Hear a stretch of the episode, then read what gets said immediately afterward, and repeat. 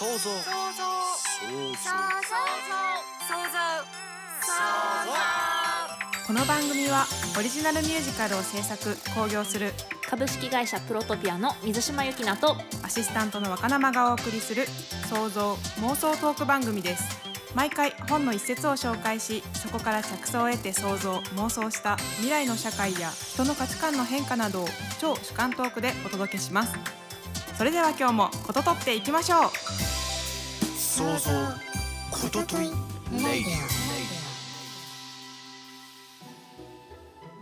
皆さんこんにちは創造ことといラジオアシスタントの若生ですそして今日は水島さんがお休みとなりますので助っ人として壁さんに来ていただきましたありがとうございますはい、ご紹介いただきました。壁です。よろしくお願いします。よろしくお願いしますはい。私は、えっと、水島さんと若生さんの後輩でして、まあ、ただのミュージカルオタクなんですけど、まあ、年間100本ぐらいミュージカルの公演を見るぐらい大好きなミュージカルについて今日お話しさせていただくということで、ちょっと緊張してますが、よろしくお願いします。年間100本ってすごいですよねでもあれですね、実はミュージカルと言いつつ、小劇場とかにもよく行くので、演劇とミュージカルと、まあいろいろひっくるめて100本ぐらいになってしまいます。なるほど。過去5週にわたって創造こととえラジオでは人間ライブラリの解説編ということで、まあ、水島さんが人間ライブラリのセリフから背景だったりだとかそこから考えていることみたいなところをお送りしてきていました。でついにですね本日よりミュージカル「人間ライブラリー2022」が西日暮里のキーノートシアターにて公演が始まるということで我々もその人間ライブラリーの内容を話せたらなと思っています。壁さんも昨年の人間ライブラリー感激されたんですよね？はい、劇場で見させていただきました。まあ、人間ライブラリの魅力みたいなところを自由にこととえできたらなと思っておりますのでよろしくお願いします。はい。そうそうこととえラジオではですね人間ライブラリについて結構いろいろ話してはきているんですけど、うんなんかストーリーの概要とか今まで話したことないのであの改めてストーリーの概要をお話しすると私たちは過労歌詞を認められたアンドロイド2100年成長型アンドロイドの愛が通うスクールで出された課題は人間の死に関するレポートだった。人間の死とは何か。死は何のために存在するのか。愛とジョーはそれを知るためにホームコンシェルジュのレイのガイドのもと人間の記憶と感情が5万と集められたオンラインデータベース、人間ライブラリーから人間の死の記憶と感情をインストールしていく。なぜアンドロイドたちは不老不死の体を捨てたのか。人間の死と老いを通して愛が出した答えとは。という概要になっております。まずこのストーリーのテキストからして、アンドロイドたちは 不老不死の体をなぜ捨てたのかって結構印象的なワードだなと思っていて、まあアンドロイドって不老不死のイメージありますけど、この作品だと過労歌詞のアンドロイドたちが登場するんですよね。過労歌詞ってまあ造語になるのかなと思うんですけど、すごく面白い概念だなと感じましたね。確かに。アンドロイドが人間の死に関するレポートを書くっていう宿題を出されるっていうところもなんか面白いですよね。そうなんですよね。宿題ですもんね。アンドロイドがなぜか人間の死を勉強しなければいけないような社会になっている。結構未来の話で、あ、うんうんなんか法律が制定されたりとか、あの、うんうんうんうんシンギュラリティを超えた後のことをあんまり考えたことがなかったので、あそういう未来なんだなと思って、わかります。その法律の制定すごく面白かったです。私も。なんかやっぱり作った人を知知りながら見てるので、水島さうんんすごいなみたいな 思って、そうなんですよね。なんか結構私そのアンドロイドとか近未来 SF とかって世界観って作品になりやすいテーマだなと思うんですけど、なんかこの作品って結構それの一歩先というか、うんうん。そのその概念をさらにアンドロイドが飛び越えた先というかにアンドロイドたちが不老不死の体を捨てて過労歌手の人間になりなりたいじゃないけど人間を知りたいと思うような世界までこう飛び越えている感覚っていうのがすごく新鮮でそれが物語の軸でありこう最後にこうまとまってくる感じというかただのアンドロイドたちの話じゃなくて、まあ、人間の死に関するレポートがテーマですけど最終的に人間の生死って何なんだろうかっていうところにこう収まっていく感じがすごくなんか面白いなって思ってました。なんでこんな設定なんだろうって最初思うじゃないですか。でそこからそのまとまっていく感じっていうのは、うん今うんお話聞いてて確かにそうだなって思いますね。人間ライブラリーの中では2100年の人間っていないいないというかあんまり描かれん？描かれてないですよね。登場人物としていないじゃないですか。なんかどうやって共存してるんですかね。すいません。全然、うんあの本編とは関係ないんですけど。わかります。私もそれちょっと、なんか途中まで、アンドロイドだけなのかなとか、ちょっと思ったりもしたぐらい。で、うんうん。ふと、あ、人間もこの世界いるんだって気づいたときに、どんなす 住み分け住み分けって言い方がいいのかわかんないんですけど、どんな風にこう、ねえ、なんか役割分担というか、してるのかなって思いますね。そうですよね。あの作中であの人間ライブラリから記憶と感情をインストールして愛ちゃんがフィギュアスケーターになる場面があると思うんですけどなんか人間も超人的になってますよね。なんかうん10回転をできるようになって私は人間よって言ってそのセリフが終わるんですけど、それすごい覚えてます、私も。ね、面白いセリフですよね。そう。あ人間もなんか進化してそうだなみたいな。あれじ人生100 150年でしたっけ？もう100年どころじゃない一生を持っている人間と、まあ、超人的な体をも人間も成長している中でアンドロイドじゃないわよっていう セリフは結構ひ皮肉というか、この作品の中でそれを人間が言うセリフが入ってるって面白いですよね。確かにそこぐらいですよね。その人間、その時の、その時代の人間っていうのが描かれるので。だから結構、んまあ、スルーもできちゃうんですけど、そこも少し拾ってあげるだけで、まあ、このひ2100年の世界観みたいなのが、もう少しだけ理解が深まるかもしれないですね。面白い。わあ2100年に生きてみたくなりました今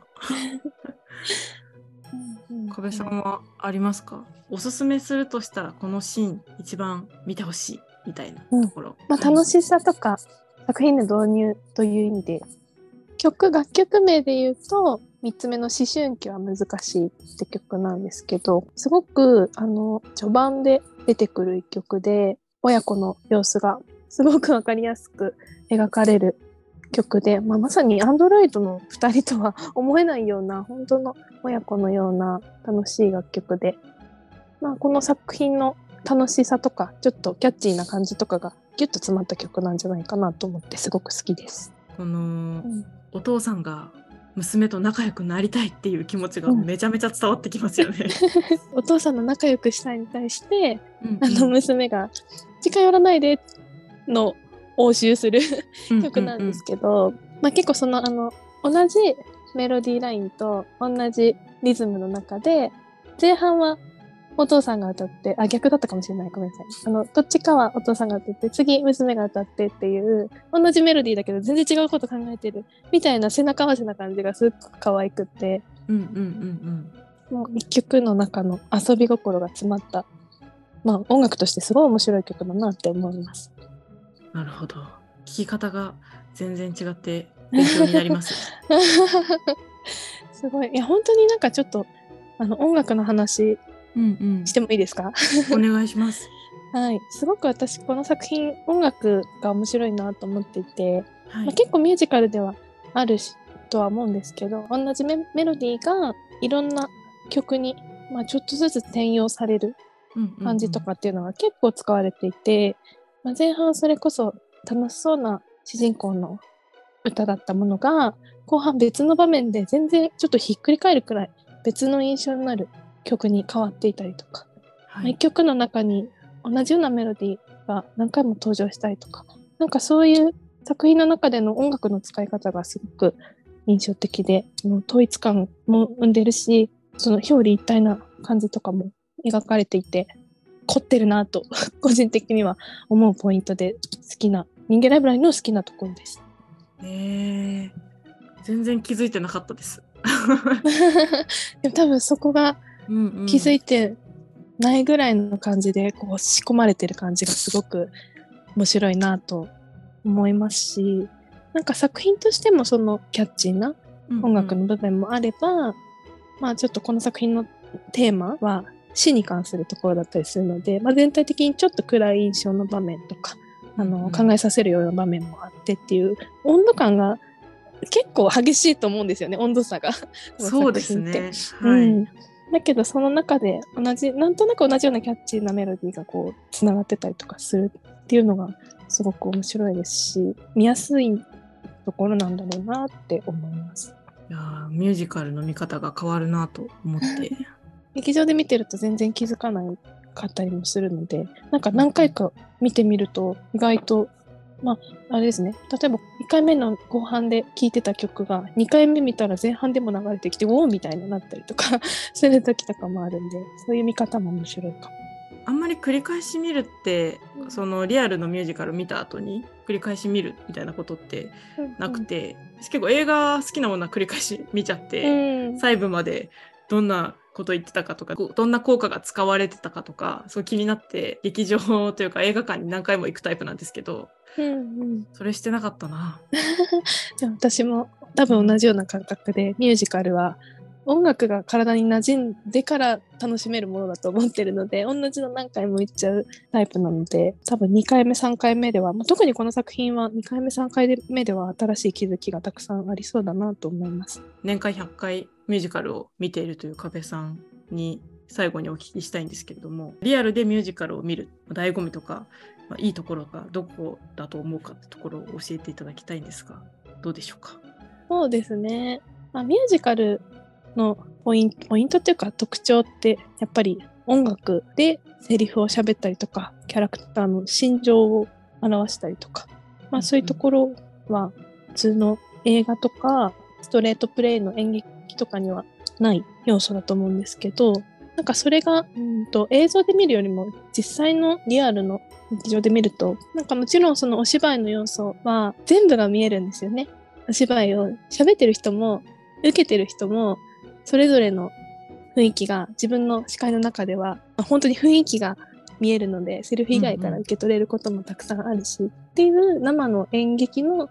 良さもありそこにさらに音楽とかメロディーとか歌が入ってくることでその中の芝居としての面白さの中のなんか感情とか伝えたいものみたいなのがストンと入ってくる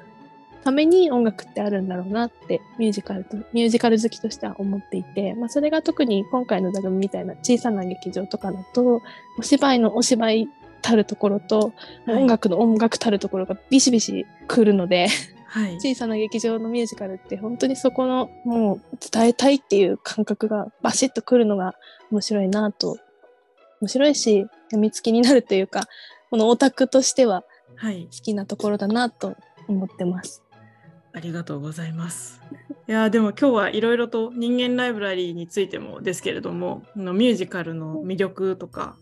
もお話できてすごく楽しかったです。そういきなりのお誘いだったんですけれども一緒にことといしていただいてありがとうございました。ありがとうございました。たくさん喋れて楽しかったです。最後に告知をさせていただきます。ミュージカル人間ライブラリー2022は本日12月15日から18日まで西日暮里のキーノートシアターにて公開中です。また公演後19日より配信も開始いたしますので足を運ぶことができないという方もぜひお家で人間ライブラリーをご覧いただきたいと思っております。リアル公演及び配信のチケットはプロトピアの公式サイトにて購入いただけますので URL を概要欄に貼っておきますのでご確認ください。それでは、えー、創造こととえラジオ人間ライブラリー解説編の番外編ということでゲストに壁さんにお越しいただいてこととえをお送りしました。壁さんまたぜひ創造こととえラジオ出てください。よろしくお願いします。はい、ありがとうございました。公演楽しみにしてます。さていかがでしたでしょうか？ぜひリスナーの皆様の感想想像妄想も聞かせてください。また株式会社プロトピアではこの番組から着想した小説やシナリオを制作してくださる仲間を随時募集しています。興味のあるテーマで作品プロットを構成し送ってください。いずれもラジオの紹介欄にある Google フォームから受け付けています。お便りをお待ちしております。それではまた来週。